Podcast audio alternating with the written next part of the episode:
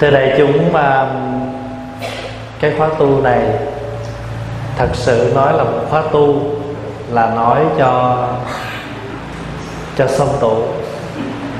Chứ thật ra thì gần như là hai ngày chúng ta trở về đây để có mặt cho nhau để cùng thưởng thức à, cái niềm vui thân tình trong đạo. Không cần phải đặt một cái một cái mức gọi là nghiêm túc. Nhưng mà quý vị đã đi vào cái sự khuôn khổ rất là nhẹ nhàng, rất là hay. Và ai cũng thấy được cái sự nhẹ nhàng đi vào cái cái nề nếp tu tập. Chứng tỏ là mình thấm tương thấm trao rồi. Quý vị có nghe cái từ thấm tương thấm trao đó là một cái từ trong chùa chúng ta thường nói khi chúng ta đi chùa lâu ngày học phật lâu ngày tiếp xúc những cái à, những cái à, oai nghi tế hạnh hàng ngày mà chúng ta đã thấm cho nên chúng ta có những cái sinh hoạt và đâu vô đó mà không cần phải nói nhiều. Đó là một cái điều rất hay. Và thưa đại chúng hôm nay à, chúng ta được ngồi đây tại cái chánh điện của à, chùa Từ Hạnh à, hai sư cô đã về đây theo pháp hòa được biết là hơn 20 năm rồi. Và hai sư cô đã chịu khó chịu cực để xây dựng lên một cái đạo tràng nhỏ nhỏ ở đây để cho phật tử địa phương này có cơ hội về đây để mà lễ phật tu tập. Và hôm nay chúng ta cũng được về đây tu tập. Và thưa đại chúng hai ngày này là quý vị biết rất là nhiều sự đóng góp không phải chỉ một người hai người mà đóng góp của các phật tử khắp ở các tiểu bang ở nước mỹ này. Mấy ngày nay là thức ăn mình ăn là phật tử ở các tiểu bang khác qua nấu nè. Thậm chí cái dàn âm thanh âm ly này mình đang xài đây. Mấy anh phật tử mới chạy đi mướn chiều hôm qua nè. À, mới chạy đi mướn chiều hôm qua để set up để mình có được một cái hệ thống âm ly và câu cái tivi ra bên kia cho tới bây giờ. Và chúng ta có được những cái ờ, cái tài liệu do phật tử ở ờ, Alabama rồi phật tử ở Michigan các vị đến thì chụp hình, quay phim để mai mốt chúng ta có những cái hình ảnh để ghi lại.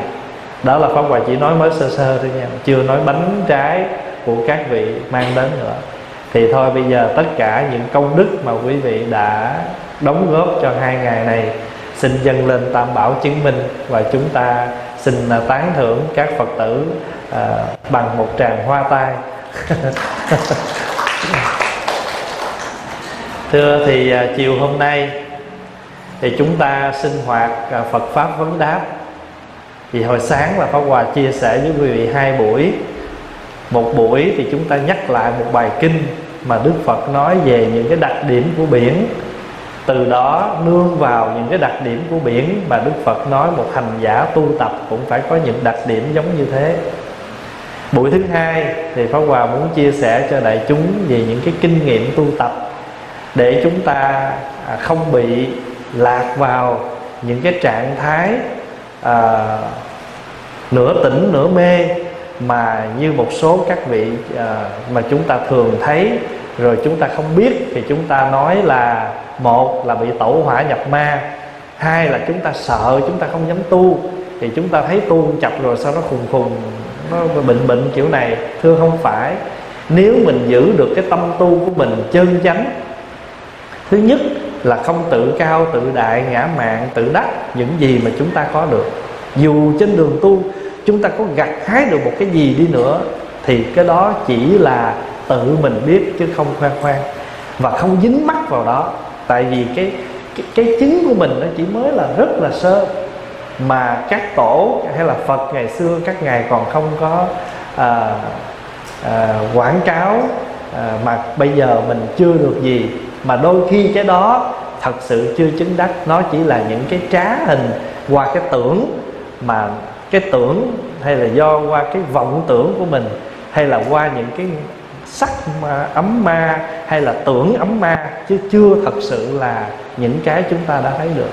Hay là do chúng ta chứa quá nhiều những kiến thức Phật pháp mà chúng ta không tiêu hóa được. Tại vì học nhiều mà không có tiêu hóa cũng là một cái nguy hiểm lắm. Nghe pháp nhiều mà không có ứng dụng không có tiêu hóa được thì chúng ta trở thành ra một người lý thuyết suông mà thậm chí đôi khi còn cuồng ở trong giáo pháp.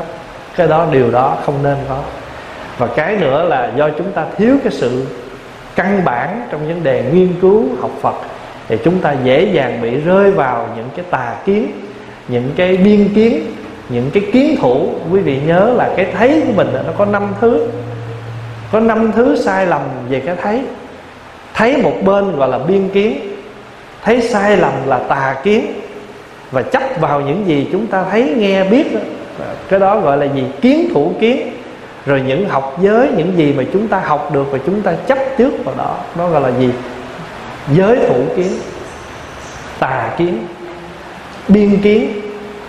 Đó là những cái thấy mà nó điều dẫn mình đi tới cái mê lầm và tu nhưng mà không có kết quả. Và cái kết quả của chúng ta là gì? Chúng ta trở thành một người không bình thường.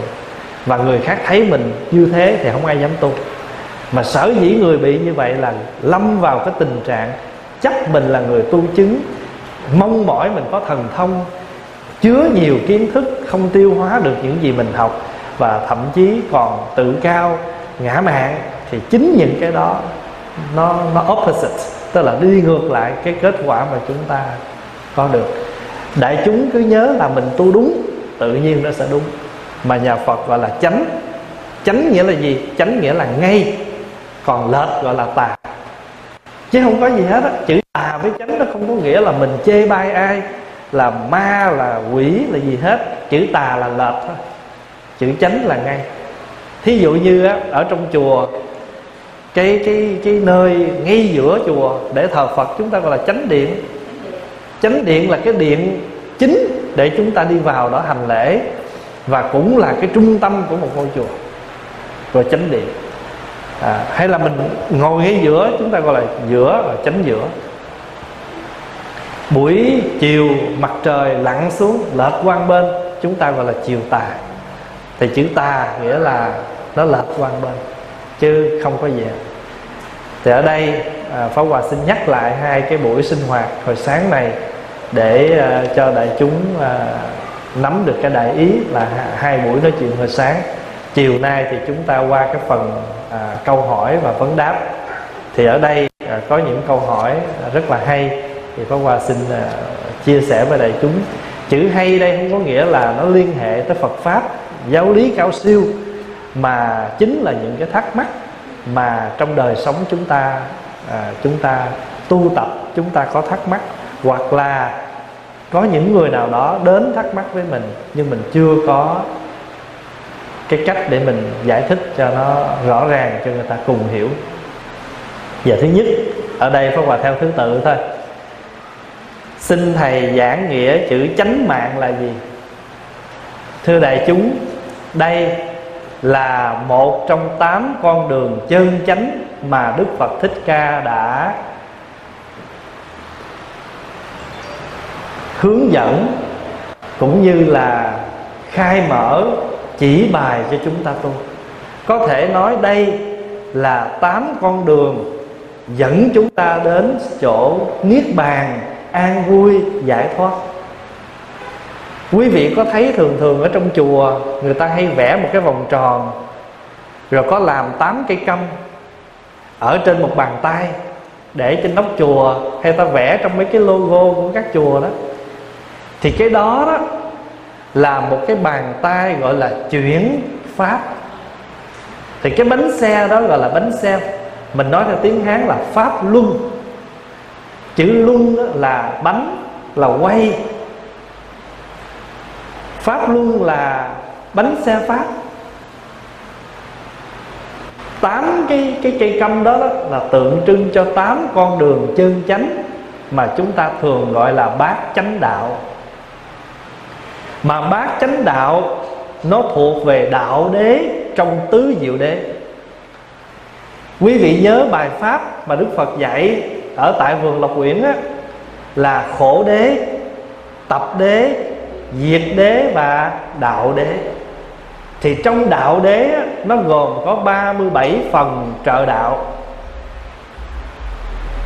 Tứ chánh cần tứ như ý túc ngũ căn ngũ lực thất bồ đề phần bát chánh đạo.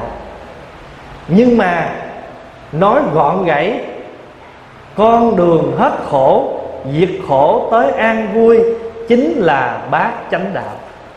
Nói gọn là còn tám thứ thôi. Thì bát chánh đạo này là gì?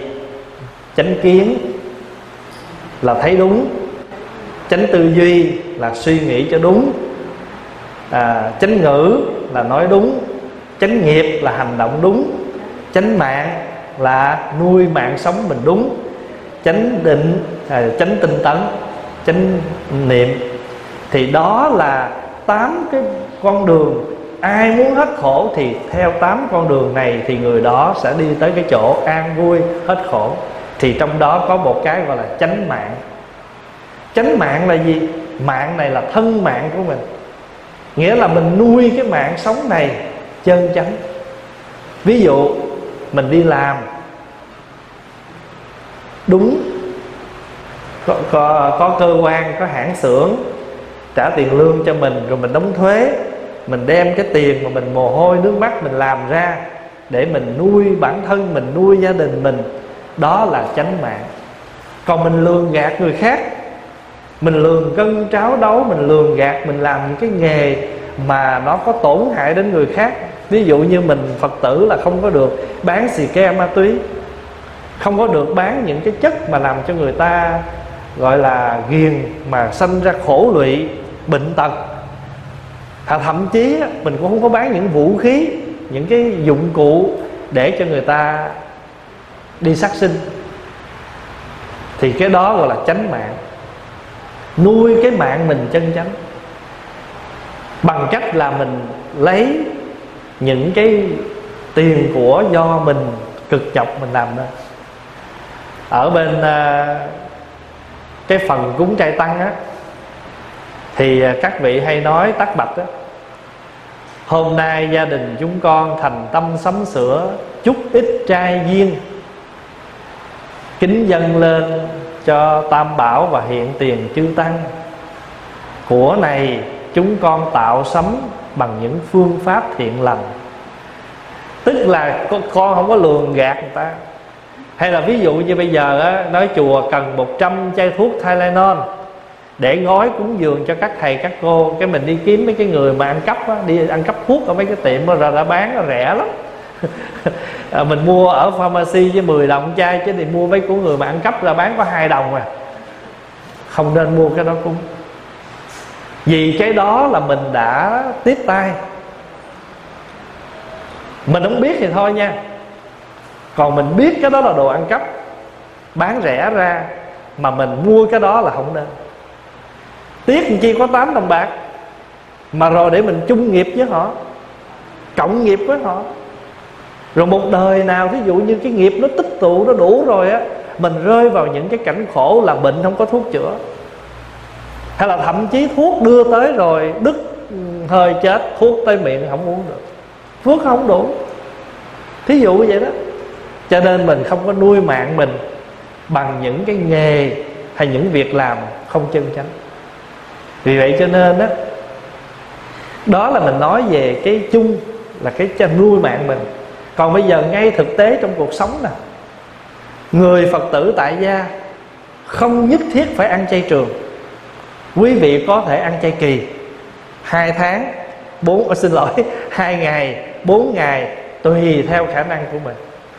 Nhưng mà đời sống hàng ngày, ăn dù chúng ta ăn mặn, chúng ta cũng không nên ăn những cái con vật mà nó ngoài những con vật mà được xã hội bình thường người ta chấp nhận.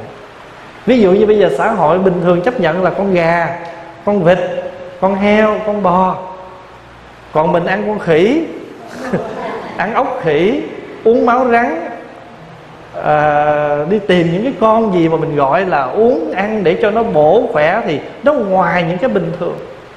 Mà quý vị biết mình ăn mà những cái vật mà nó hiếm mà mà mình cho là bổ như vậy á thì người ta phải đổ công sức thậm chí người ta đánh đổi cái mạng người ta để kiếm cái đó về bán cho những người mà có nhu cầu có nhiều người á, vì bắt một cái con gì đó cho mình, rớt núi chết cũng có, chìm sông té biển chết cũng có.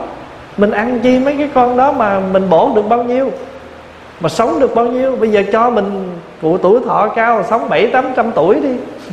Mà sống kiểu đó buồn chết, lo chôn người khác không rồi ta chưa tới mình. Cho nên không cần thiết. Cái hình thức đó cũng không phải là chánh mạng. Đây phong hòa nói nó nó gần gũi một chút để chúng ta thấy thế nào là chánh mạng. Phật giáo không có biểu mình là phải ăn chay trường. Khuyến khích thôi. Mà mình thể hiện cái tâm từ của mình.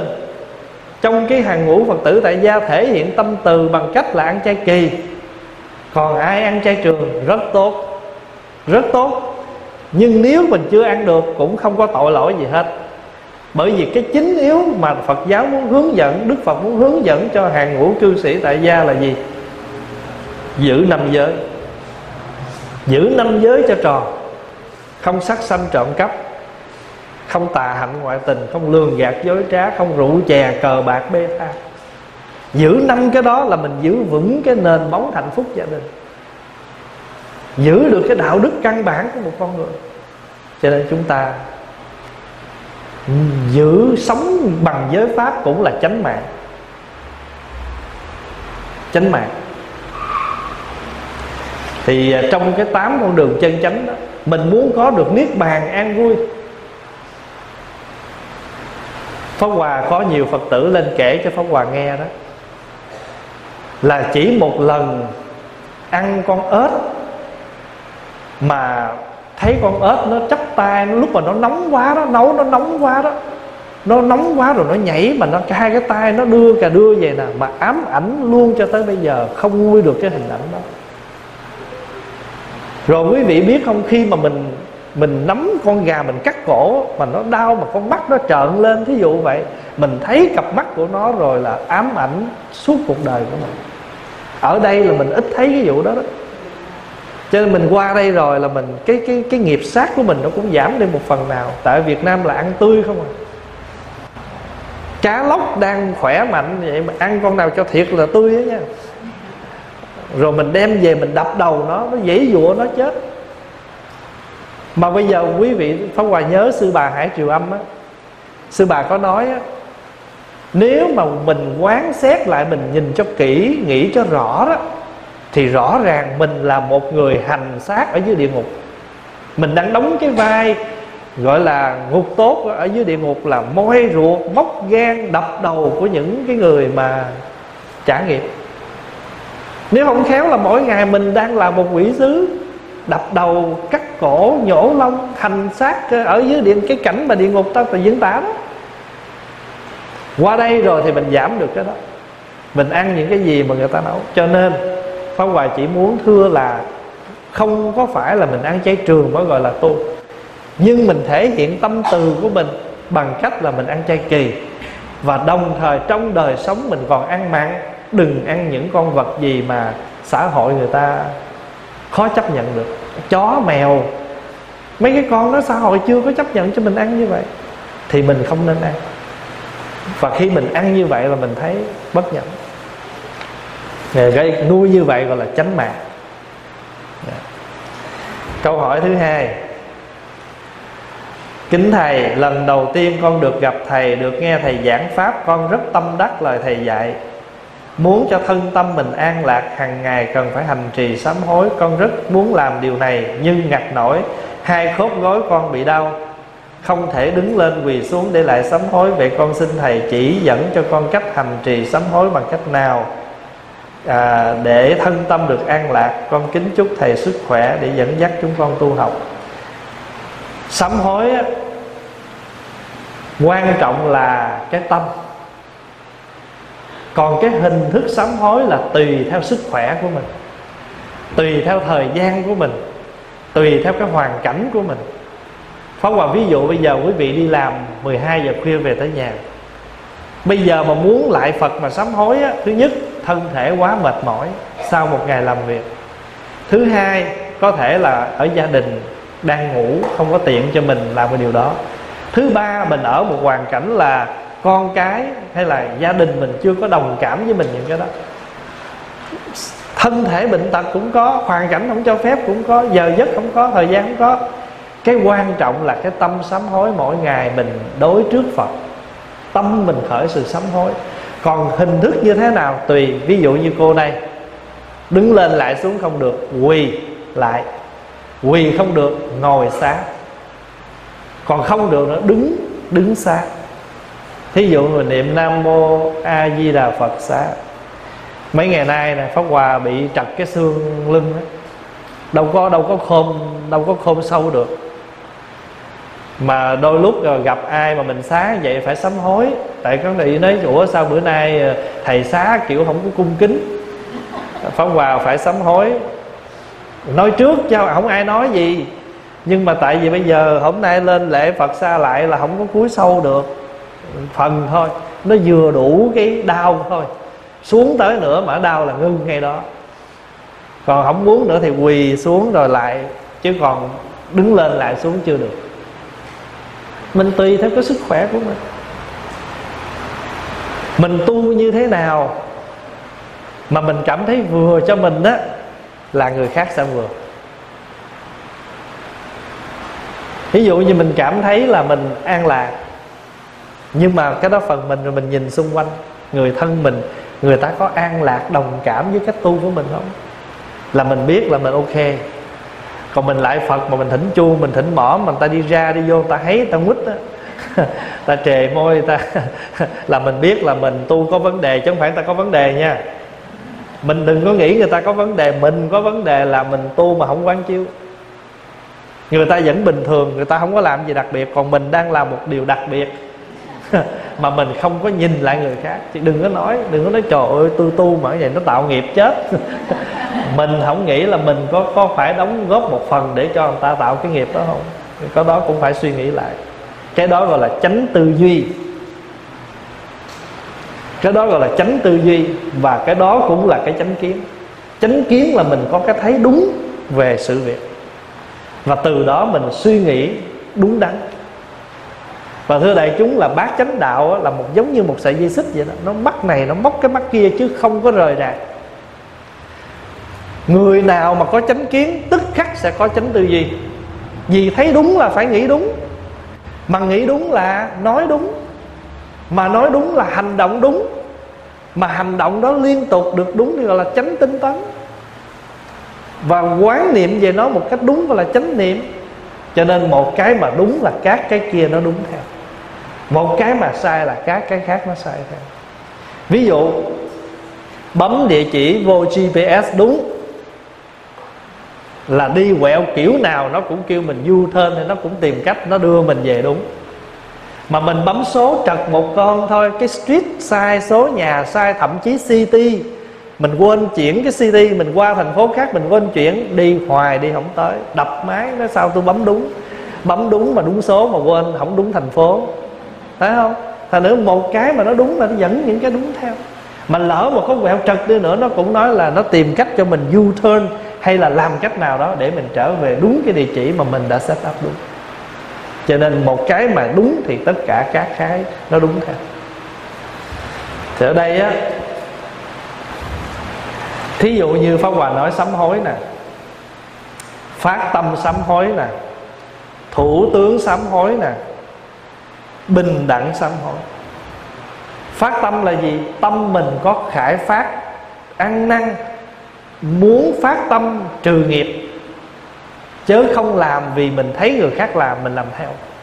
Hay là vì một cái lý do nào gọi là có ganh tị trong đó. Vì mình thật tâm muốn sám hối nghiệp chướng của mình. Dù một câu lại, một cái lễ phật, một câu sám hối, cái đó nó vẫn có tác dụng lên. Kính thưa thầy, vì ruột của con đã gạt con trong vòng 10 năm để lấy một số tiền khá lớn. Đây là 10 năm tình cũ. Vì việc này mà con bị tổn thương và con đã không có đủ can đảm để gặp mặt gì con.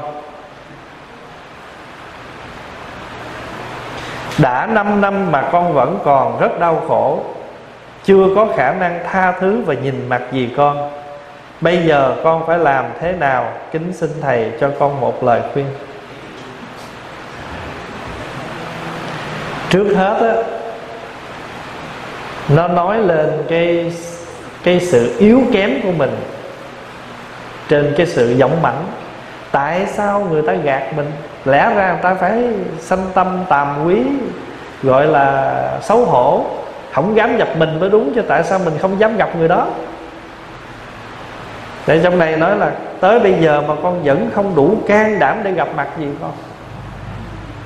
Mình không đủ can đảm là như vậy là mình lỗi rồi. Mình có lỗi thường là mình có lỗi, mình không đủ can đảm nhìn người khác chứ. Bây giờ người khác gạt mình là người khác có lỗi, lẽ ra người ta phải tìm cách gặp mình. Nhiều khi cái người đó chưa tha thứ ta còn né ta không muốn gặp nữa. Cái này là mình phân tích thôi. Chứ còn nói nếu mà vị phật tử này trên con đường tu tập thì mình phải thấy rằng á, người đó đã gạt mình, đã lấy một số tiền. Mất chưa? Mất tiền chưa? Mất rồi. Mà bây giờ mình mất luôn sự an lạc, sự tự do của mình. Đây là một cái lỗ lãng mình mất tiền thôi. Vì sao? Vì cái gì có của, cái của mình có được á, thì nó phải lọt vô năm trạng thái mất một là con phá sản. Hai là nhà nước trưng thu. Ba là giặc cướp. Bốn là lửa cháy. Năm là nước trôi. Mình nghe mình nói, ủa, cái này nó đâu rơi vào nào đâu. Cái này là mình bị một hình thức cướp lượt cướp gạt. Đó là mình nói theo cái hiện tượng mình quán chiếu về tiền của không có thật còn nếu mà mình nói về nhân quả, biết đâu chừng đời trước mình gạt cô này. Thì bây giờ cô này cô lấy lại thôi, chứ có gì đâu. Mà mình cũng may mắn là mình phải mừng là trời ơi, đời này tôi hên quá, tôi làm đủ số tiền để trả. Chứ nếu mà mình không trả thì kiếp sau mình trả tiếp. Cho nên đã mất của là một cái khổ rồi, nhưng mà cái mất của, cái của mất khổ là cái khổ bên ngoài mình khổ đau vì cái của mình có mới là cái khổ cùng cực đây này. Nhưng mà bây giờ thí chung, bây giờ thí dụ cái người đó không gạt gì mình hết, mình để yên trong tủ đó đó. Rồi bữa nào mà ăn trộm nó vô nó lấy á, khổ không? Khổ mà mình sẽ nói một câu, trời ơi, tôi già, tôi mất, tôi đưa gì, tôi làm vốn. Tôi đưa chú, tôi tôi thà là tôi cho bà con tôi, chứ còn hơn là tôi cho người ngoài. Có nhiều khách quán lắm cho nên cô đừng có để cho mình bị khổ là mình bị mất đi cái tự do, cái an lạc. Và chúng ta nhớ rằng cái của cải mà chúng ta có được, nó là những của cải không có thật. Người xưa có câu như thế này, tài thuộc ngũ gia phi ngã hữu, tiền của vốn là của năm nhà, không phải của mình. Quý vị nhớ, tiền là bạc. Còn nếu mình sử dụng đúng thì chỉ là tiền bạc thôi. Còn mình sử dụng không đúng thì tiền tệ. Thường thường ta kêu tiền tệ, còn không thì tiền bạc. Mới vừa gặp chị năm, chị em gặp anh, gặp chị, em gửi trả 500 tháng trước, em mượn. Chị năm mới nhận tiền xong xoay qua. Ô, bữa hôm tôi mượn chị 200 cúng chùa. Bữa nay sẵn có tiền tôi trả. Thấy bạc không? Vừa ta sang tay người này, qua tay người khác.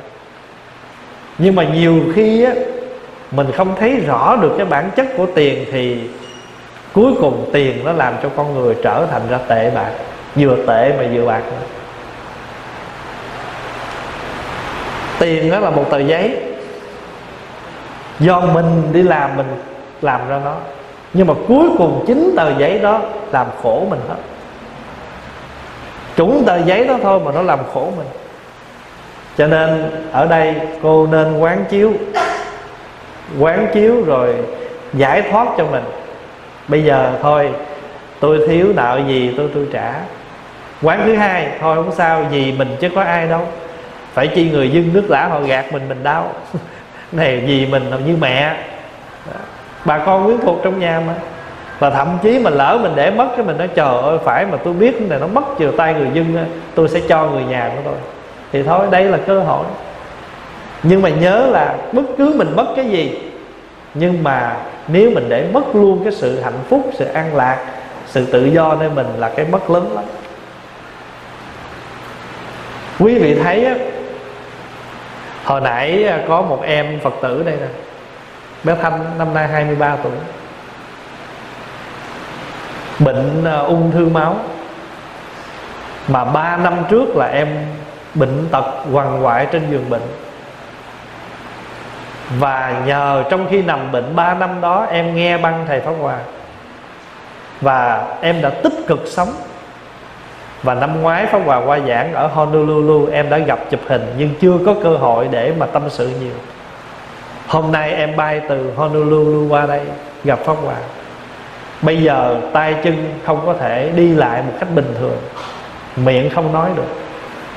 Cầm cái phone, muốn nói với thầy cái gì là bấm. Nhưng mà rất lạc quan. Và em đã cho Pháp Hòa một cái message. Sư cô à, ni sư à, thì sư Tiến Liên hỏi, con nghe pháp thầy, bây giờ con có nhớ một câu gì của thầy dạy không?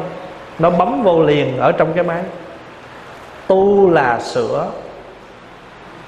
nghiệp thì phải trả, không trả trước cũng trả sau. Ghi.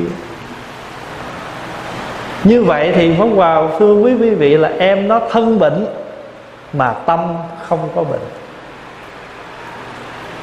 chúng ta mất của, nhưng mà không để mất tâm. Xấu mặt, nhưng mà không có xấu lòng.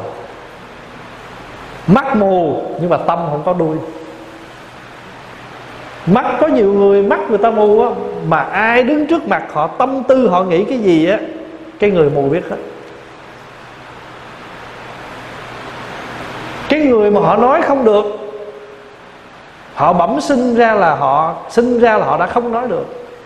Nhưng họ nhìn cái miệng mình nói họ biết mình muốn nói gì mà. Thưa đại chúng ở đây là những người mù á. Tất cả những cái cơ quan mà công cộng là người ta đều có những chữ để cho người mù mò rờ lên cái đó để mà tiếp tục vươn lên. Quý vị thấy không? Ở một cái quốc gia mà người ta luôn luôn hướng dẫn cho con người không bao giờ ghép ấp, không có ghép ấp còn bây giờ mình vẫn bình thường, tay chân, mọi thứ đàng hoàng hết, chỉ mất số tiền thôi. Mà mình phải mất, mà không biết tiền nhiêu, nhưng mà đau khổ 10 năm là quá rồi. Gì thôi mà làm khổ kiểu này mà không biết người yêu khổ cỡ nào nữa. Cho nên không không cần thiết. Nếu mà mình nói mình mất trong cuộc đời này mình sẽ mất nhiều nữa chứ không phải mất tiền không đâu. Mất tình cảm nè mất sức khỏe nè mất sự trẻ trung nè đủ thứ mất hết. Cho nên đó ông duy ma cật á ông thị hiện cái tướng bệnh. Chứ ông đâu có bệnh.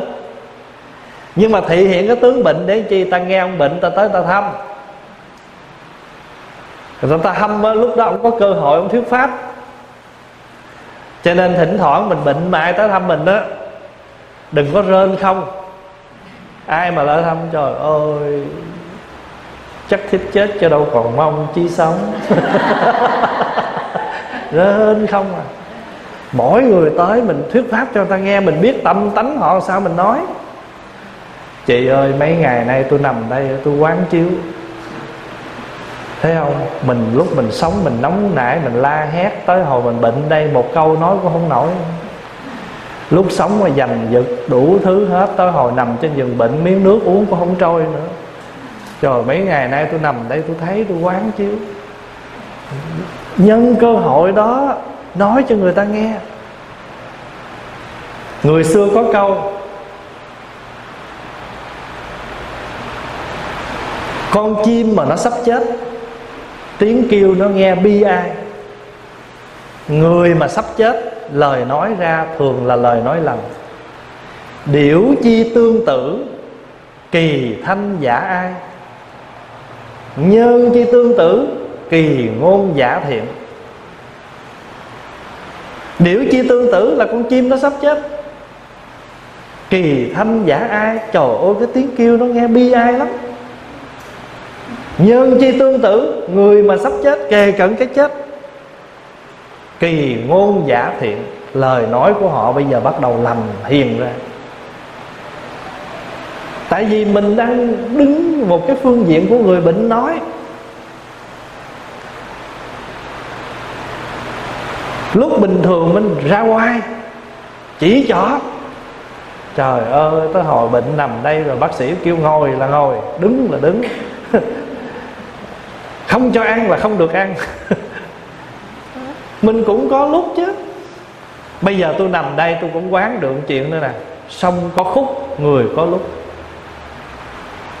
Tôi cũng thấy được nè. Mình dọc ngang. Dọc nè dọc nè, ngang nè. Cho nên hồi xưa người ta viết mấy câu đối hoành phi hoành phi là cái bảng viết ngang vậy là treo mấy trên trước mấy cửa ngạch cửa. Cái bảng đó là hoành phi hoành là đi vậy nè. Cho nên các anh nào mà kêu tung hoành đó các anh nào mà mà mà mà tung á là đường dọc, hoành là đường ngang. Anh nào mà hung dữ mà quá trời cái trời ơi cái anh đó tung hoành dữ lắm. Chữ tung là nhảy theo đường dọc mà chữ hoành là nhảy theo đường ngang. Nói theo tiếng việt là gì? Dọc ngang. Tiếng hán là tung hoành. Mình có tung hoành cỡ nào có dọc ngang cỡ nào. Nhiều lúc nó qua đi đám tang đó mà những cái người mà họ làm lớn họ có chức sắc họ làm những cái việc mà gọi là Pháp Hòa đi đám tang mà cái lúc mà liệm họ đó Bưng họ để vô quan tài.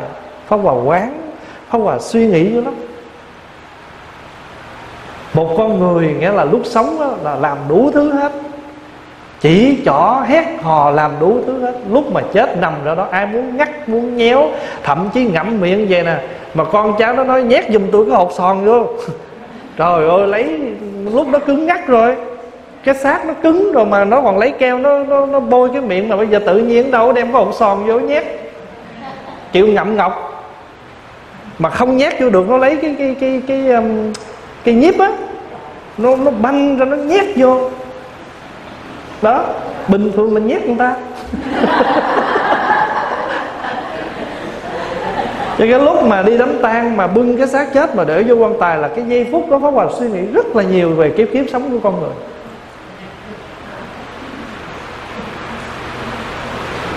Cho nên á, nếu mà nói là nếu mà hỏi mình coi mình có thích tung hoành không? Dạy gì không thích. Tôi cũng muốn người khác phải phục tùng tôi nghe tôi ngóng tôi chứ nhưng mà đi như gặp những cái cảnh đó rồi, con người mình bắt đầu nó phải đầm xuống. Cho nên đi hộ niệm á, cho người chết á họ có công đức không? Công đức lớn lắm. Và cái công đức đầu tiên là ai hưởng? Mình hưởng cái công đức đó. Đi cái đám tang về, trời ơi, siêu xuống. Được tuần đỡ lắm à tuần sau có đám khác. mà hãy bữa nào mà mình mình quên cái đó rồi, nghe ngóng coi chỗ nào có đám tang đi tụng đám thưa đại chúng, có nhiều người mất do bệnh tật, không thể nào đưa ra để liệm được mà phải để vào một cái bao ni lông, zip lại. Vì cái xác bắt đầu nó có mùi, nó chảy nước. Ở đây pháp hòa chỉ muốn thưa là cho mình một cái quán chiếu một cái tư duy. Cái cảnh á, con người mình có mắt, nhìn sắc, có tai nghe âm thanh. Và cái cảnh, cái duyên đó, nó làm cho mình phát khởi tâm tu quý vị đi vào trong nhà dưỡng lão một vòng rồi thôi. Quý vị về, quý vị hạnh phúc lớn lắm đó. bác nào mà con cái còn thương, vô đó rồi cái về nhà dễ thương hơn nữa không có khó dễ với con cháu. Nó còn thương mình nó chăm sóc mình là mình mừng rồi. Đó, rồi, rồi đi vô trong đó nói thay rên thân phận của mình. Vô đó rồi biết. Mình nó tám chục vậy rồi mà còn lái xe đi ào ào là mừng rồi. Còn ăn biết ngon ngủ biết được là tốt rồi. Cho nên nếu mà nói tu thiền á chỉ cần bước ra ngoài thôi là thiếu gì cảnh để tu. Phật Pháp nằm đầy dẫy trong cái xung quanh mình hết á. Cái quan trọng là chúng ta có đủ chánh niệm để chúng ta tư duy không Con rất thương mẹ con, Nhưng mẹ bị nghiệp cái miệng, Hay nói khiến người khác buồn lòng hoặc xích mích nhau. Và mẹ bị con ma cờ bạc làm cho tánh tình nóng nảy, về nhà hay la lối kiếm chuyện, khiến gia đình không vui, không ai khuyên được, lúc nào cũng thấy bản thân đúng.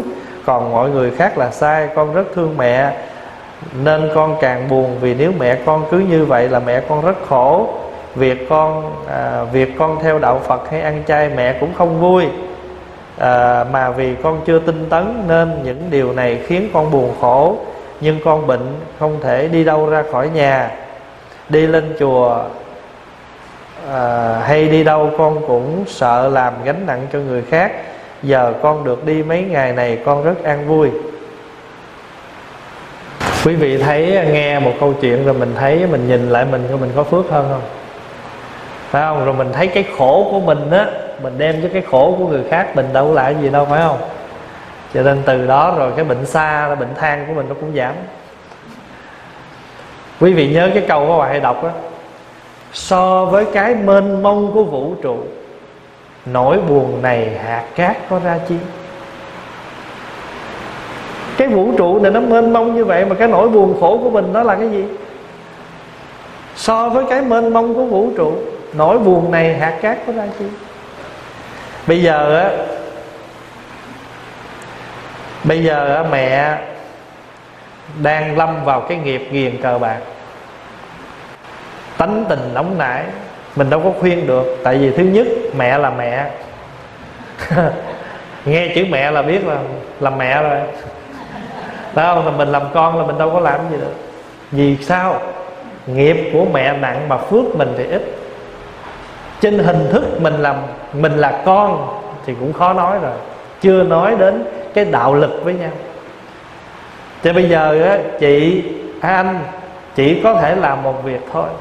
Là tinh tấn vọng mạnh tu tập để chuyển hóa cái nghiệp của chính mình và tăng trưởng cái phước mà khi cái phước mình nó đủ thì nó chuyển được nghiệp của mình mình không làm được mình phải nhờ lực. Nhờ cái tha lực. Mình tu của mình có hai loại lực. Một là tha lực hai là tự lực. Mà mình muốn được cái sự mình muốn được cái sự gọi là tha lực á, thì tự lực mình phải tu tập vì mình tu tập mình tự lực được á, thì tự nhiên cái tha lực nó chiêu cảm. Bây giờ phải vào ví dụ vậy nè.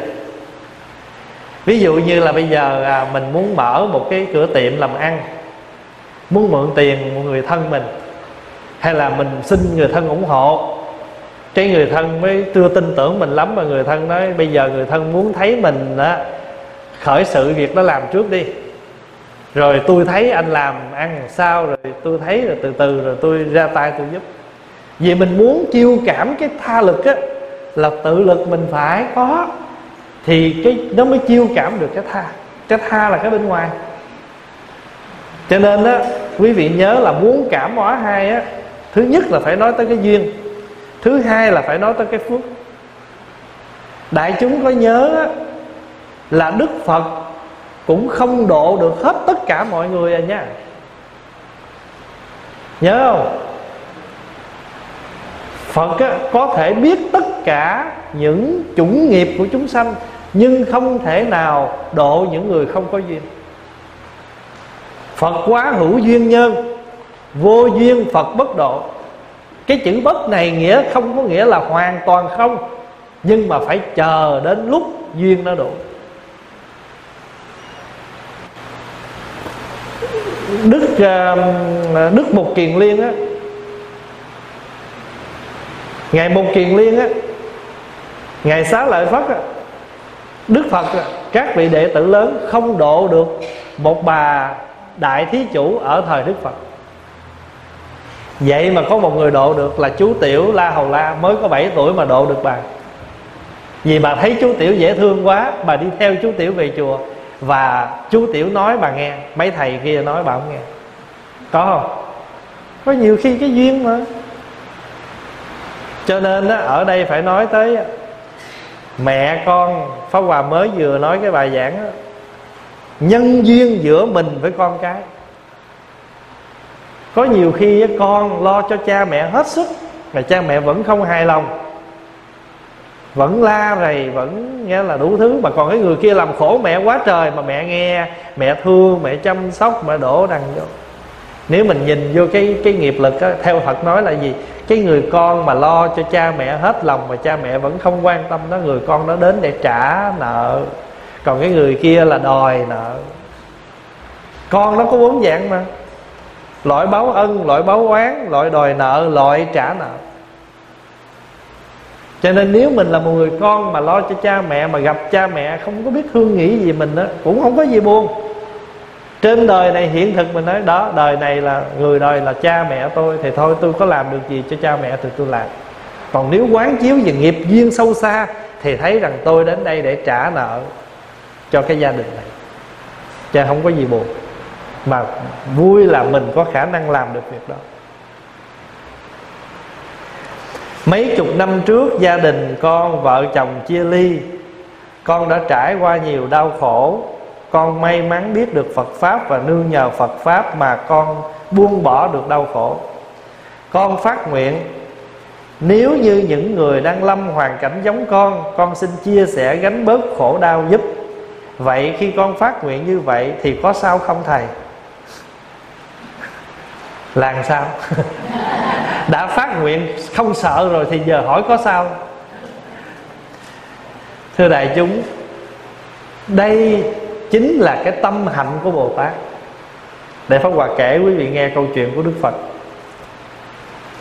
Trong kinh kể đức phật có một kiếp là một người con bất hiếu. Khi mà còn sống với gia đình đó thì rất là thương mẹ và chăm sóc cho mẹ. Một hôm á, nghe người ta đồn, ở đảo Maui làm ăn khá lắm. Cho nên nhất định là ra đảo để làm việc.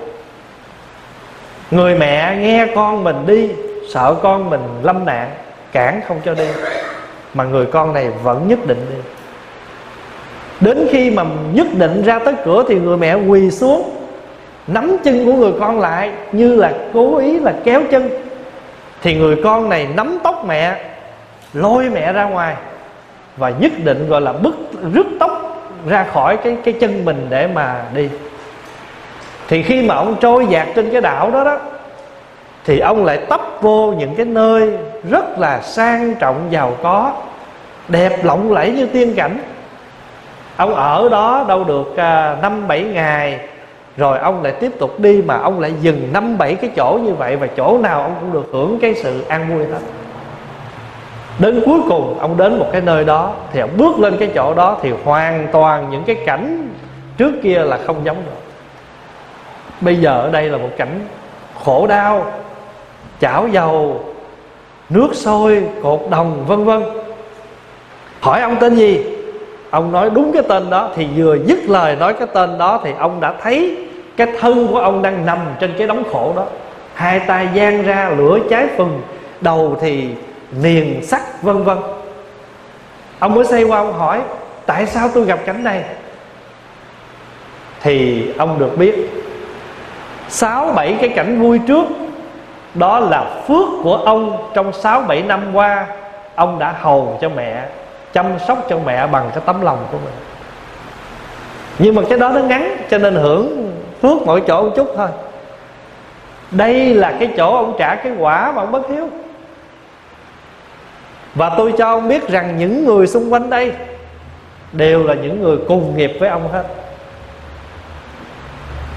Lúc đó ông thấu thấu, ông nhìn và ông thấm được cái khổ của tất cả.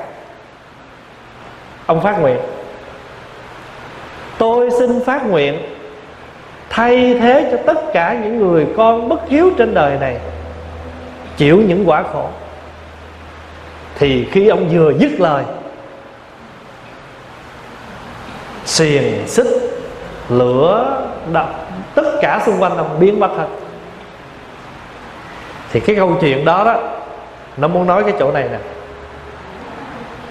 Khi chúng ta khổ chúng ta thấu đáo được cái khổ của những người cùng cảnh ngộ với mình mà mình phát nguyện giang tay, trợ duyên, giải khổ hay là chịu khổ cho họ. Mặc dù mình vẫn khổ, nhưng trong lòng tận trong tâm can mình có vui không? Vui, tại vì tròn được cái nguyện của mình. Mà khi mình càng làm thì mình lại càng hạnh phúc là vì mình thấy mình đã cứu được những người cùng cái khổ với mình. Cho nên đó khổ chừng nào thì nguyện lực càng sâu là như vậy đó. Càng khổ nguyện càng thâm chữ thâm là sâu đó. Cho nên đó, tại sao đức phật phát được cái câu là chúng sanh vô biên thệ nguyện độ? Biết tại sao không? Và ngài lấy cái gì để ngài phát được cái nguyện chúng sanh vô biên thệ nguyện độ? Vì ngài lấy cái khổ thứ nhất là khổ đế. Thấy chúng sanh khổ cho nên mới phát nguyện chúng sanh vô biên thệ nguyện độ. Như vậy thì cái đối tượng để phát nguyện cái câu đó là đối tượng của đối tượng gì? Khổ. Cho nên pháp hòa thường thương với lại chúng á, khổ chừng nào mình tu giữ chừng đấy. Đúng không? Mình mà khổ ít rồi tu lai rai tu sơ sơ. Khổ nhiều chừng nào, tụng kinh dữ dội chừng đấy. Mình mà khổ đó nghe, bây giờ kinh lương hoàng sám mà dày 10 cuốn kiểu này mà nói mà lại mà hết nghiệp cũng lại nữa. Nhưng mà bình thường mà vui mà vô chùa tụng thời kinh cứ lật hoài, sao không thấy hết. Còn người mà khổ là tha thiết tụng. Không có gì sai hết. Không có gì sai hết, tại vì khổ là đối tượng để tu. Khổ là đối tượng để phát nguyện. Cho nên là đức phật phát nguyện, thấy cái khổ của chúng sanh vô cùng, vô tận, cho nên ngài nguyện chúng sanh vô biên thệ nguyện độ. Thấy cái nguyên do tạo khổ của chúng sanh vô cùng, vô tận, cho nên ngài nguyện câu thứ hai là phiền não vô tận thể nguyện đoạn thấy được con đường vắng mặt của khổ là một cái gì kỳ cục, kỳ cực của hạnh phúc. Cho nên ngài phát nguyện sao? Pháp môn vô lượng thể nguyện học. Thấy được cái chỗ con đường đi đến quả vị hết khổ, cùng cực, cho nên phật đạo vô thượng thể nguyện thành như vậy tứ hoàng thể nguyện, nương vào đâu mà phát bốn lời này? Nương vào tứ diệu đế. Khổ đế, tập đế, diệt đế và đạo đế.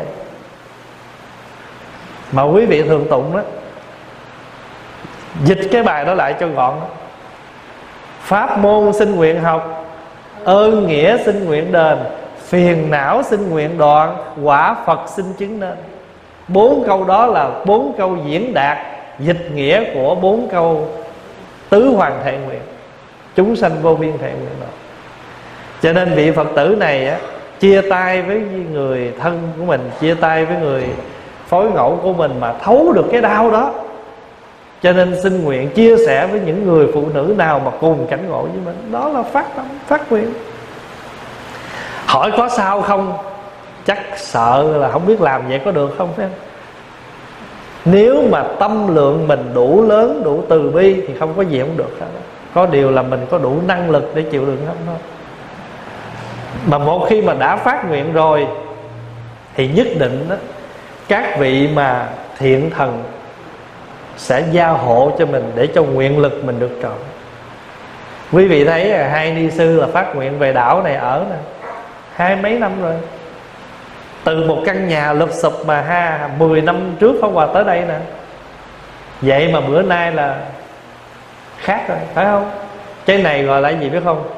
Tu là trước khổ sau vui. Phật dạy có bốn dạng người nhé. Một là trước khổ sau vui, Hai là trước vui sau khổ, Ba là trước vui sau vui, Bốn là trước khổ sau khổ. Thì mình ở trong cảnh nào?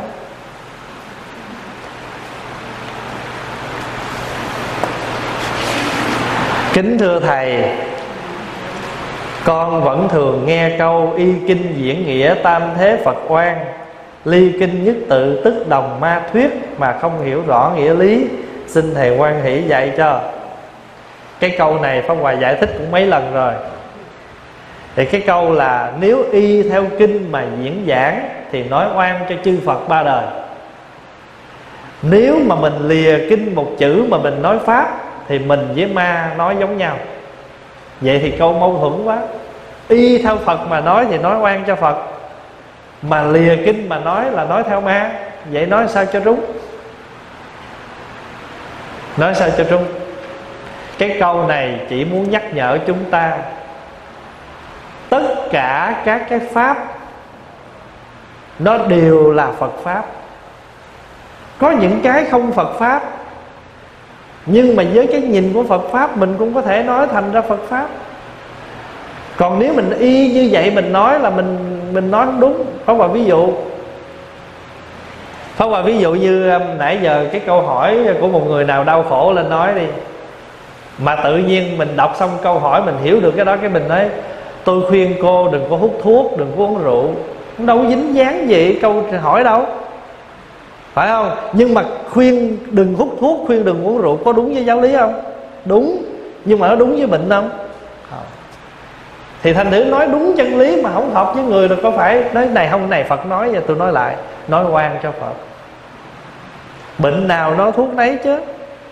Người ta bệnh gì mình nói cái đó chứ. Cứ cứ một cái thứ bệnh mà gặp ai cũng nói, nó không, tôi nói lời phật. Cho nên đức phật hay lắm. Trước khi đức phật mất ngài có nói cái này nè điều gì mà trong luật giới chưa nói, mà sau này các thầy sống ở một quốc độ nào mà nơi đó nó thành ra cái điều mà mọi người phải tuân thủ, thì các thầy phải tuân thủ. Phong hòa ví dụ, đức phật chưa có đế một cái giới là không được lái xe nói phone. Bây giờ thời phật không có cái chuyện đó.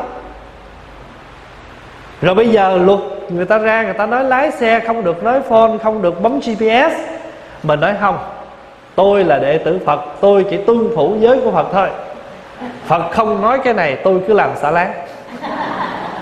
Nói y như kinh phật phải không? Nhưng mà nói quan cho phật. Giờ đức phật mới nói là rồi bây giờ người ta nói là cái mà không được nói phone là điều cần thiết phải làm, dù không phải là lời phật nói nhưng nó là một luật mà được tất cả mọi người thấy hợp tình, hợp lý và tuân thủ thì chúng ta phải tuân thủ, dù đó không phải lời phật. Mà đức phật đã nói rồi, cái gì mà không còn phù hợp, không cần theo. Cái gì mình làm nó phải phù hợp. Thì thưa đại chúng là ở cái ở cái đảo Hawaii này, nó có những cái luật lệ của đảo rồi quý vị đi về Oklahoma, quý vị cất nhà, nó có luật lệ của Oklahoma bởi vì ở đó là tornado tornado rất là nhiều. Mình cất nhà phải theo một cái số luật nào đó căn bản để bảo vệ sự an toàn của mình. Cho nên nếu mình y ở đâu mình cũng nói hết, có phải nói oan cho Phật không? Nhưng mà mình lìa một chữ mình nói mà không nương vô giáo pháp mà nói đó, thì coi chừng mình nói không có đúng chánh pháp vậy thì cái cái mà nương theo lời phật là nói cái gì? Tùy bệnh cho thuốc. Tùy bệnh cho thuốc. Thưa đại chúng, cái tướng của con trâu, mình nhìn đó là mình kêu con trâu, nhưng mà có cái chỗ nào của cái con đó gọi là trâu không? Có không? Không. Chỉ cái này kêu sừng, chỉ kêu kêu mỏ chỉ chi kêu tai, không có một cái nào của nó mà được tên là trâu hết. Nhưng mà hợp những cái tướng đó lại, và tất cả mọi người đồng với nhau gọi là con trâu. Dù mình giáo lý của mình rất siêu, mình thấy nó không hề có cái trâu gì cả, cũng không thể nói đây không phải con trâu. Người ta nói con trâu thì mình phải nói con trâu. Người ta nói đó là con ngựa, mình cũng phải theo đó mà nói ngựa trong kinh phật nói gì biết không? Chúng sanh thuyết ngu, phật thuyết ngu. Chúng sanh thuyết mã, phật thuyết mã.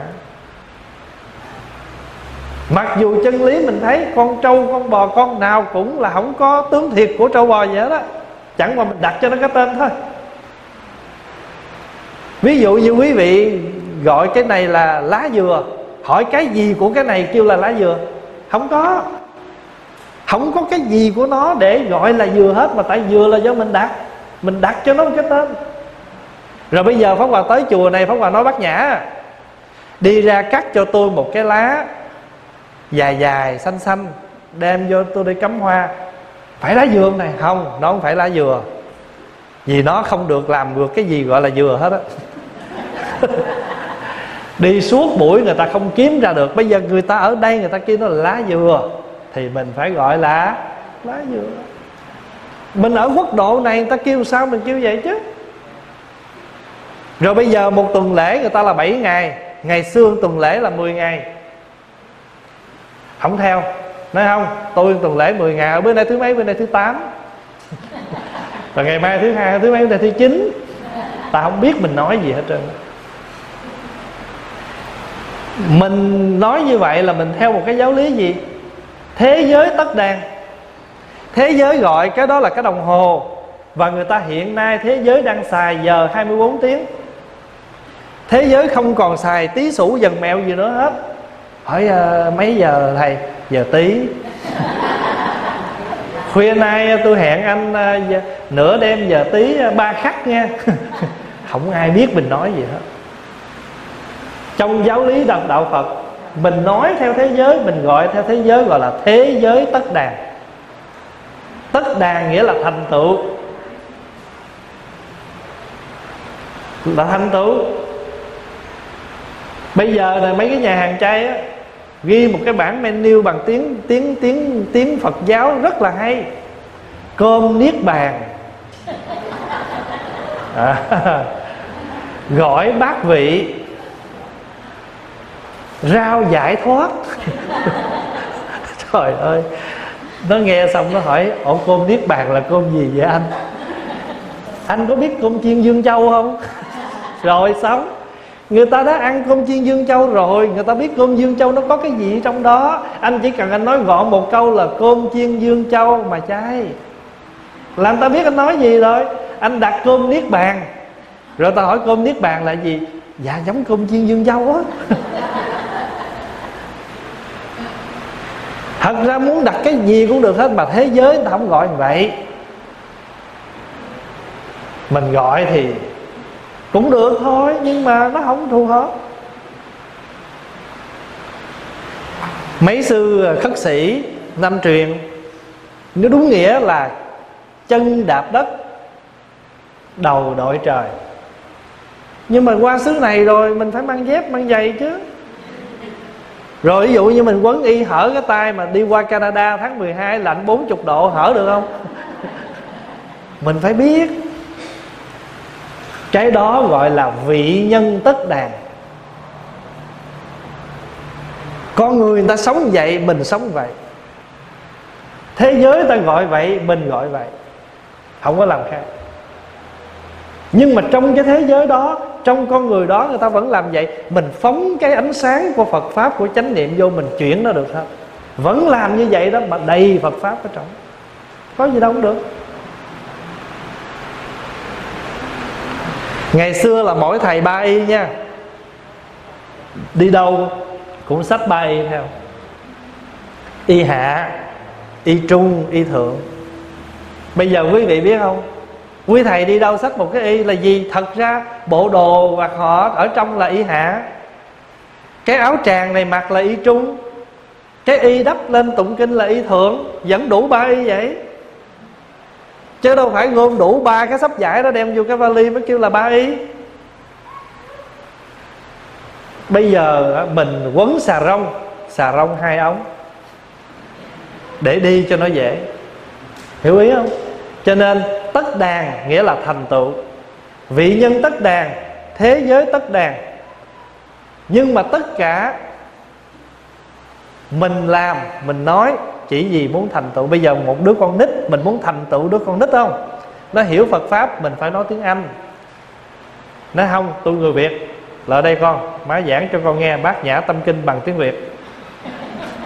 Mình giảng bát nhã tâm kinh bằng tiếng anh chưa chắc nó đã hiểu bây giờ phật tử mình tụng bát nhã tâm kinh ai cũng là như như cháo nhưng mà hỏi những cái nghĩa trong bát nhã tâm kinh á, là như cơm khô. Vì mình tụng mà đâu có hiểu nói gì đâu. Mình vẫn biết sắc tức thị không không tức thị sắc nhưng mà kêu mình ví dụ cái gì gọi là không tức thị sắc sắc tức thị không mình nói không có được. Rồi hỏi thế nào là bất tăng, bất giảm? Nó không được. Hiểu mà không nói được. Cho nên á, nói cái gì nói cũng được hết á. Nhưng mà nương vào lời phật mà nói, mà quyển chuyển lời nói đó, tuy rằng không đúng bài mà nhưng mà không lìa ý kinh.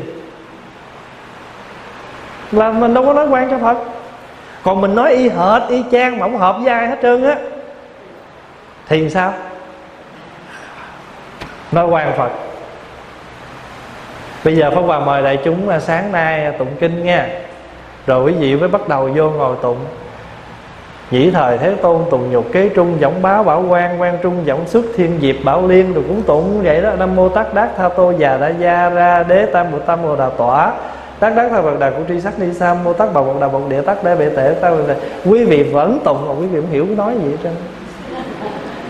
Nhưng bây giờ Pháp Hòa tập hợp quý vị lại và thưa đại chúng, sáng nay mình tụng kinh Phước Đức. Lánh xa kẻ xấu ác Được thân cận người hiền Được đi trên đường chánh là phước đức lớn nhất. Có học có nghề hay Biết hành trì giới luật Biết nói lời ái ngữ là phước đức lớn nhất. Hiểu không? Hiểu. Vậy thì Pháp Hòa vẫn tụng kinh tiếng Việt Mà đâu phải là lìa Phật đâu. Tụng cái gì quý vị hiểu chứ? Quý vị hiểu đến cái câu y kinh giảng nghĩa tam thế Phật quan không? Mình mình nếu mình rời kinh mình nói mình nói quan cho phật ba đời là vì mình đem những cái giáo lý mà nó không phù hợp với người đó người nghe. Đạo phật dạy chúng ta nên sống đơn giản không cầu kỳ. Vậy tại sao chúng ta có những ngôi thiền viện hay chùa xây quá lớn hoành tráng quá à, trời ơi cái câu này còn dữ dội à hoành tráng quá chà bá luôn. Pháp Hòa cũng biết chà bá là cỡ nào à. Nếu chúng ta dùng tiền đó làm thiện nguyện cứu độ có tốt hơn không? Xin Thầy quan hỷ, chỉ dạy. Thưa um, chỉ dạy thì không có dám. Thì Pháp Hòa chỉ chia sẻ thôi. Thật ra ở trong thế giới của con người này, không phải chúng ta chỉ nghèo cơm áo gạo tiền, mà có những chúng sanh người ta không có khổ cơm, khổ gạo, mà người ta khổ tâm, khổ trí. Mình là một cái người á, nước từ rưới khắp tam thiên, mênh mông biển hạnh, lời nguyền độ tha thì chỗ nào chúng sanh cần bất cứ phương tiện nào, thì mình độ họ bằng phương tiện đó. Không ai bắt mình xây chùa to phật lớn. Nhưng có những người người ta phát tâm, người ta chỉ muốn cúng dường để xây chùa đúc tượng, vì đó là bổn nguyện của người. Nhưng ngược lại, có những người bổn nguyện của họ là cứu vớt những người khổ đói mình là người hành phật sự không giờ phút chán. Tám pháp môn tu, tám vạn điều thông. Ai đưa mình tiền, muốn mình làm ở mục nào, mình sẽ làm mục đó để làm gì? Để gọi là tùy thuận cái sở nguyện của chúng sanh. Bây giờ ví dụ có những người người ta không muốn cúng từ thiện, người ta chỉ muốn cúng chùa thôi ta xây chùa, ta đúc tượng phật. Bây giờ mình không làm thì tiền đó người ta đi casino. Người ta làm những việc khác thì mình muốn họ làm cái gì? Thôi thì bây giờ, cửu giả hằng thuận chúng sanh.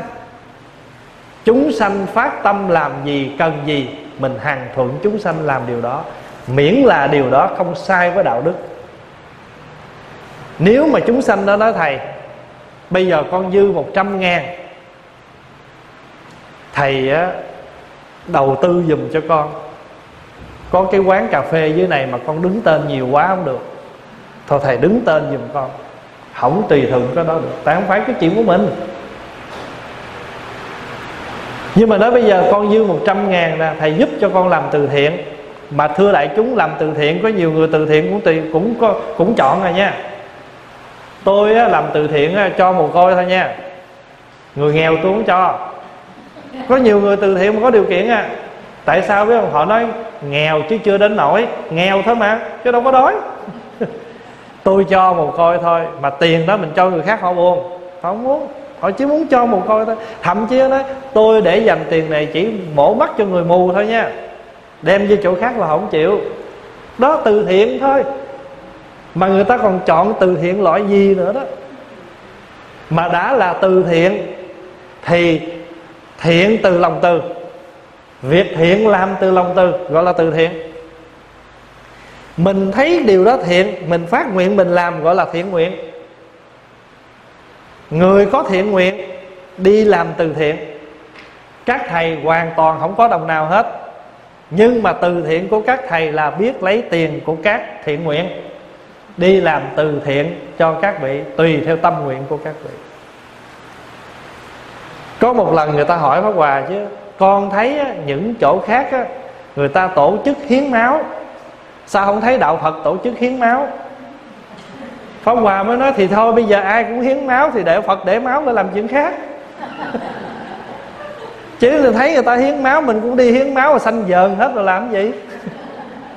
Có những người người ta hiến máu rồi, thôi mình hiến cái khác phải không? Cho nên đã là từ thiện, là thiện nguyện thì không nhất thiết phải là cái gì. Cái gì mà làm lợi ích chúng sanh đều là thiện nguyện hết. Bây giờ nếu mình không xây một ngôi chùa, là một cái trụ điểm để cho chúng sanh quy tụ, thì khổ ta không biết tới đây. Mà giờ nếu chỗ này mà không có cái chùa này, thì khổ nó nói, ồ, ở dưới phố đâu có cái quán bà vui lắm. Thì họ ta xuống đó, ta không có cái chỗ để người ta gửi gắm khổ đau người ta nghĩ là người ta xuống đó ta gửi được mà ai người ta gửi tiền gửi sức khỏe chứ còn khổ đau gửi không, không, không ai nhận hết đó. cho nên mình nói như vậy để đại chúng thông cảm đó, đó là Pháp Hòa nói á, chúng sanh mình á, cái nhu cầu đủ thứ hết á, từ cái đời sống tâm linh cho đến vật chất hàng ngày cũng một cái lon gạo à và cái mục đích là để ăn cho no mà quý vị thấy không? Không bao giờ ăn một lon cơm đó để no đâu. Lấy gạo xay nó ra làm bột rồi đổ nó ra làm cái bánh mới chịu ăn. Khổ không mà, mà hồi nãy nó là gì? Nó là gạo. Rồi phải nấu cơm ăn cái nó gọn hơn rồi. Không. Ngâm rồi xay ra rồi đổ vô khuôn kêu cái ọt kêu bánh khọt. Rồi bỏ một chút màu vô vậy đó rồi cuốn ra rồi chấm vậy đó hỏi gì đây? Bột gạo làm từ gì? Bà gạo. Mà ăn chén cơm là không chịu. Tức là nhu cầu mà. Một cái ăn thôi mà mình cũng phải quá trời của đó. Rồi bây giờ Pháp Hòa thưa đại chúng mà nếu hai ngày ở đây mà đãi quý vị ha. Hồi sáng quý vị ăn cái gì? Ăn rau xào, Tàu hũ ki quấn rong biển kho. Mà nếu hồi trưa ăn vậy ha, Chiều nay ăn vậy ha, Trưa mai ăn vậy ha Chiều mai ăn vậy ha. Mai mốt chùa Từ Hạnh mà gửi thơ ra mời khóa tu đó thôi. Tôi tới chùa Từ Hạnh rồi, Một lần tôi từ giả luôn. Nhu cầu chúng sanh mà. Pháp Hòa thưa, vậy đại chúng có nắm được cái ý không? Tùy. Và thưa quý vị là, Thí dụ như bây giờ á, Mình treo ở trong nhà mình một cái bức tranh. Một cái chữ gì đó. Thì người ta đi ngang ta vẫn đọc. Nhưng mà nếu một cái chữ nào đó Mà nó có tính cách hướng thiện, Hướng thượng cho người ta, Cái câu đó có tác dụng lớn. Ví dụ câu này. Peace in oneself, peace in the world. Nghĩa là một người có hạnh phúc, có an lạc thì an lạc cả thế giới này. Nói theo tiếng việt là tâm bình, thế giới bình thì thì cái người ta đọc cái câu này tự nhiên người ta phát triển cái hiểu của người ta và cái tu tập của người ta. Người ta có, có quyền đi mua bất cứ bức tranh nào về người ta treo nhưng mà có những bức tranh nhìn ngó vậy thôi chứ không có gì hết á. Nhưng mình treo một bức tranh của phật của bồ tát á ai đi ngang nhìn quan âm á? Không nói ra bằng miệng mà trong lòng cũng khởi cái ý quan âm mà người ta đi ngang ta hỏi, chị chị, cái cái này là cái hình gì của ai vậy? Ồ, đây là quan âm bồ tát. Miệng mình nói được chữ quan âm bồ tát. Như vậy thì cái hình đó đó, nó có tác dụng, nó giúp cho người ta thanh tịnh con mắt, thanh tịnh cái miệng, qua nói hiệu của cái vị đó, nhìn thân tướng của vị đó.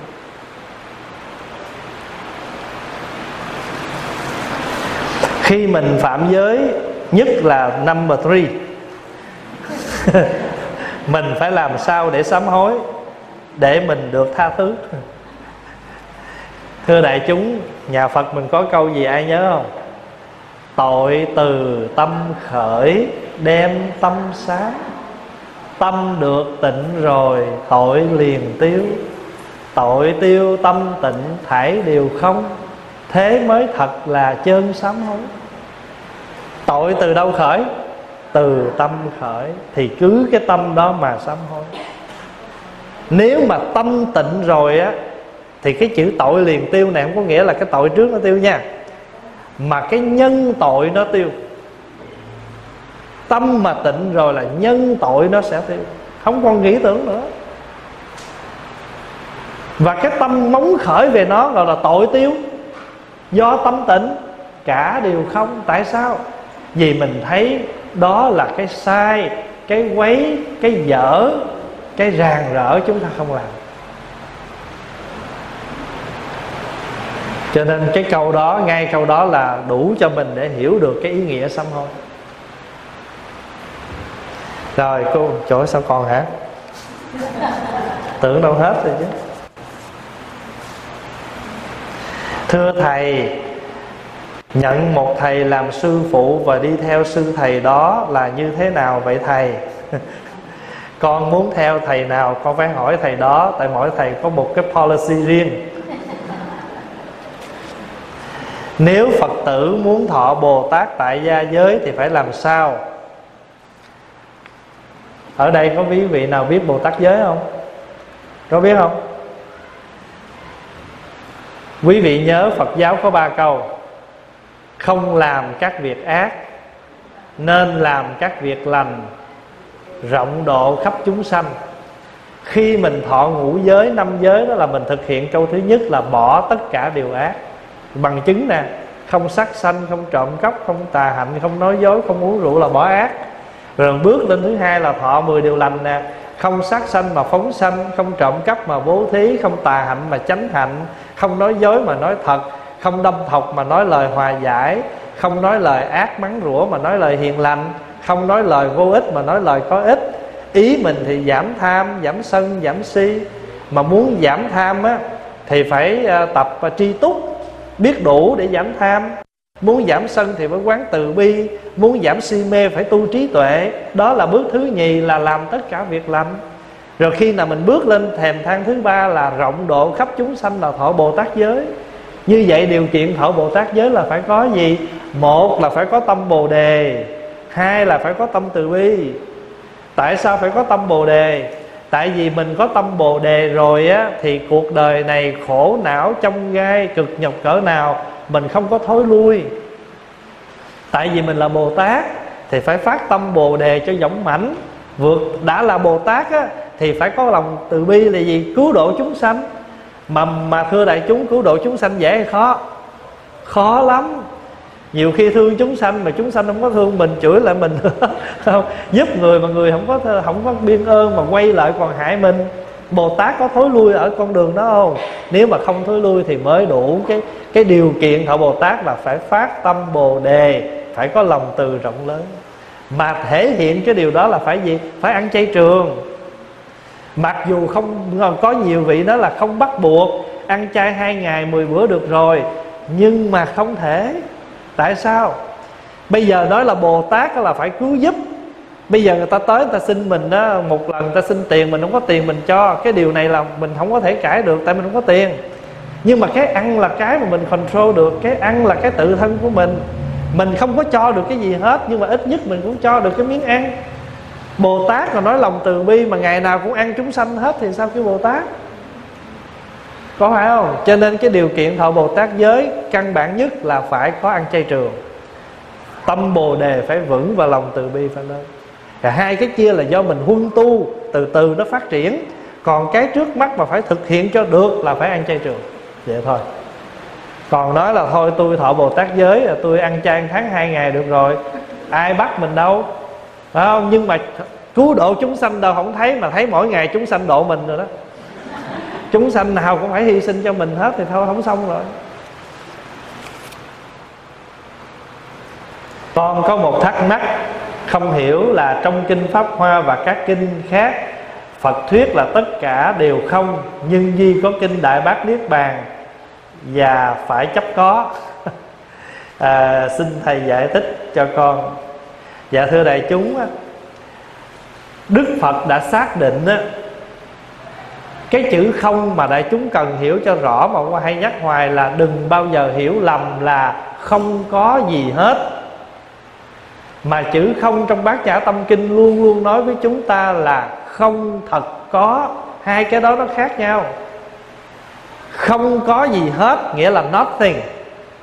Không thật có là not real mà đức phật muốn nói là not real chứ không phải là nothing, không phải là không có gì hết.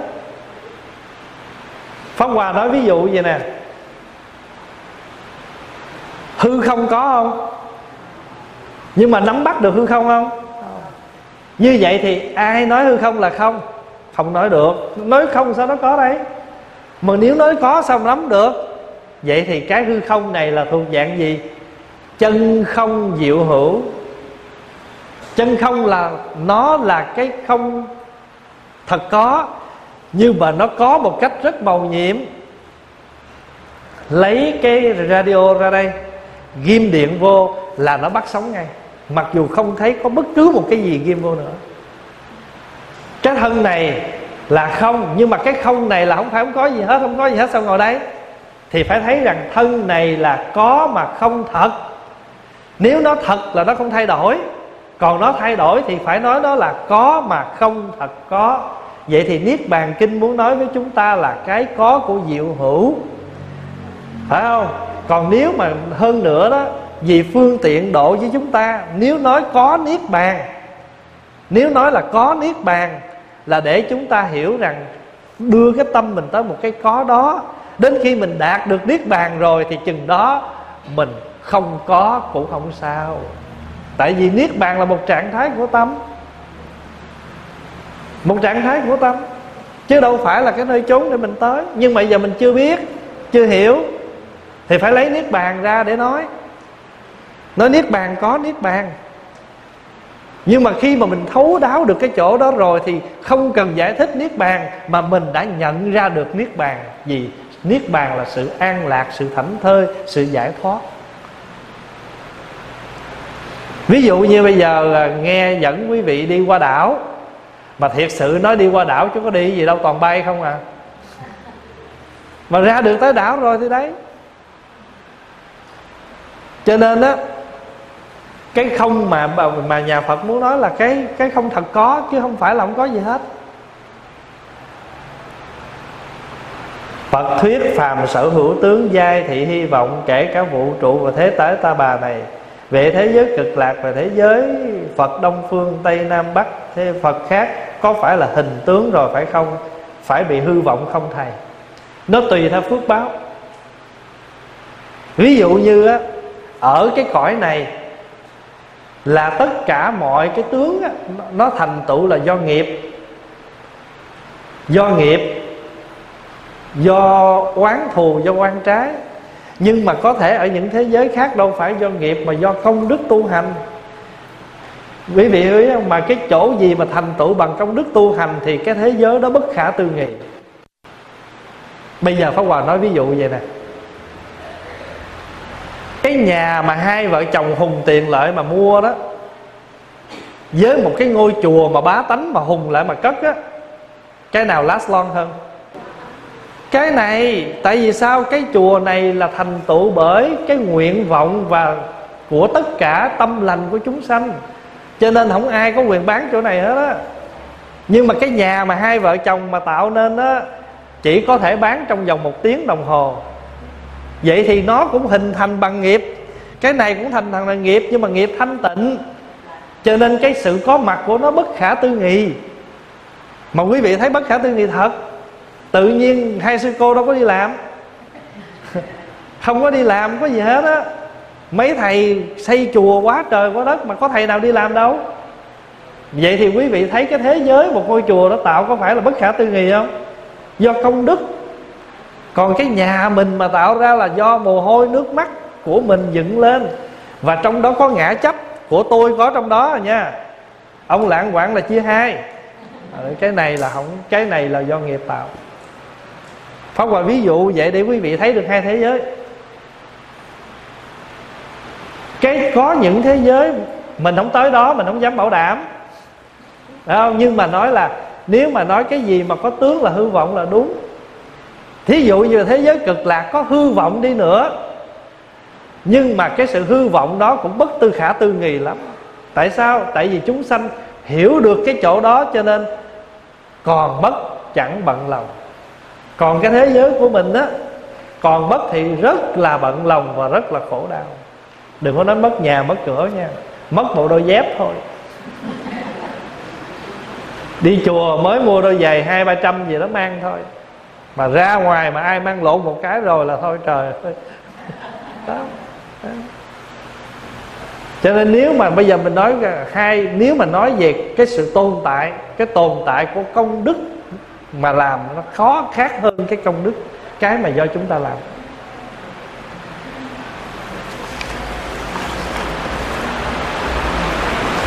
Câu cuối cùng nha. Chưa thôi mai để dành mai. Tại vì mai mình còn sinh hoạt nữa mà. Dạ có quà để dành để cho ngày mai.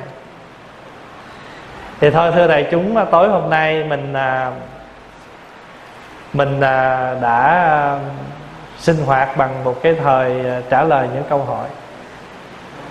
Thì ở đây nè, Pháp Hòa muốn nói thêm một chút để cho đại chúng hiểu nè. Ví dụ như tất cả chúng ta họp mặt hôm nay, Đây là một sự hình thành phải không? Đấy. Nhưng mà cái hình, cái cái sự tụ họp này nó sẽ tan rã không? Tan rã. Nhưng mà ngày mai hay ngày mốt mình tan rã mà không hề có khổ đau tại vì mình đã đến đây bằng tâm niệm thiện lành, thì mình ra đi cũng bằng tâm niệm thiện lành. Còn sự kết hợp của chúng sanh mà kết chùm lại là toàn có điều kiện. Anh có thương tôi không? Em có thương tôi không? Gật đầu rồi ông kia mới tuyên bố. Mà hãy nhúc nhích một cái là tờ giấy kia nó có mặt liền. Vậy thì cái kết hợp mà nghiệp lực của chúng sanh đó nó có, nhưng mà nó mong manh, nó dễ vỡ. Và khi chia là khổ khi tụ là vui mà cái khổ vui của sanh tử luân hồi. Còn đây cũng kết hợp rồi cũng tan rã, nhưng mà hoàn toàn không khổ đau vì ngay khi tập hợp đã không có mầm móng kết chùm khổ đau. Hai cái tâm niệm nó khác. Cho nên thế giới cực lạc của chư Phật, cái thế giới đông phương của chư Phật không kết hợp bằng cái tâm niệm phàm phu của chúng sanh. Cho nên có là bất khả tư nghị mà tan rã cũng bất khả tư nghị có gì nghị đâu mà phải khổ còn mình là có là phải suy nghĩ. Mà muốn rã ra đâu cũng suy nghĩ dữ lắm, lấy phần nào hơn. Được chưa?